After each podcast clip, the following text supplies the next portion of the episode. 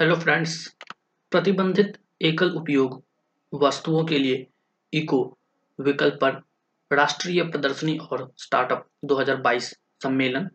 देश में प्रतिबंधित एकल उपयोग प्लास्टिक और नवाचार तथा स्टार्टअप इकोसिस्टम के लिए इको विकल्पों को बढ़ावा देने की पहली पहल में से एक प्रतिबंधित एकल उपयोग प्लास्टिक की वस्तुओं के विकल्प और स्टार्टअप्स 2022 सम्मेलन पर नेशनल एक्सपो का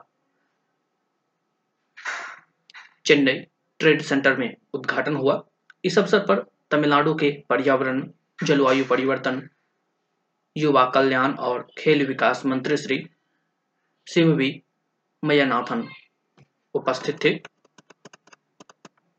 इस अवसर पर केंद्रीय पर्यावरण, वन और जलवायु परिवर्तन मंत्री, भारत सरकार के श्री भूपेंद्र यादव का एक वीडियो संदेश एक्सपो और स्टार्टअप सम्मेलन 2022 का उद्घाटन करते हुए चलाया गया एक्सपो और स्टार्टअप सम्मेलन का आयोजन पर्यावरण, वन और जलवायु परिवर्तन मंत्रालय, भारत सरकार और तमिलनाडु सरकार ने संयुक्त रूप से किया है।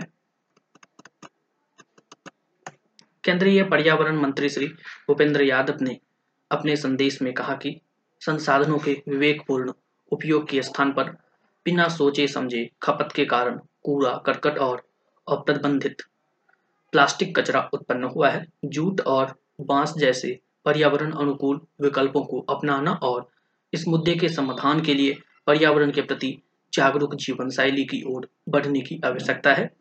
एक्सपो में देश भर से इको विकल्प के 150 से अधिक निर्माता भाग ले रहे हैं। इको विकल्प में प्राकृतिक रेशों से बनी वस्तुएँ जैसे कोयल खोई, चावल और गेहूँ की भूसी, पौधे और कृषि पराली केला और सुपारी जूट शामिल थे। राष्ट्रीय एक्सपो, जनता स्कूल और कॉलेज के छात्रों, उद्यमियों और प्रतिबंधित एकल उपयोग प्लास्टिक वस्तुओं के पर्यावरण विकल्पों के निर्माताओं के लिए खुला है। स्टार्टअप्स का एक्सपो और सम्मेलन पर्यावरण विकल्पों की उपलब्धता पर व्यापक जागरूकता फैलाएगा और स्टार्टअप को अपने साधनों को बढ़ाने के लिए एक मंच प्रदान करेगा। एक्सपो में राज्य सरकारों, राज्य प्रदूषण नियंत्रण बोर्डों, संबंधित केंद्रीय मंत्रालयों, वित्तीय संस्थानों और बैंकों के प्रतिनिधि भाग ले रहे हैं। एक्सपो के साथ साथ एकल उपयोग प्लास्टिक और वायु गुणवत्ता प्रबंधन के विकल्प के क्षेत्र में काम कर रहे स्टार्टअप्स के एक सम्मेलन भी आयोजित किया गया।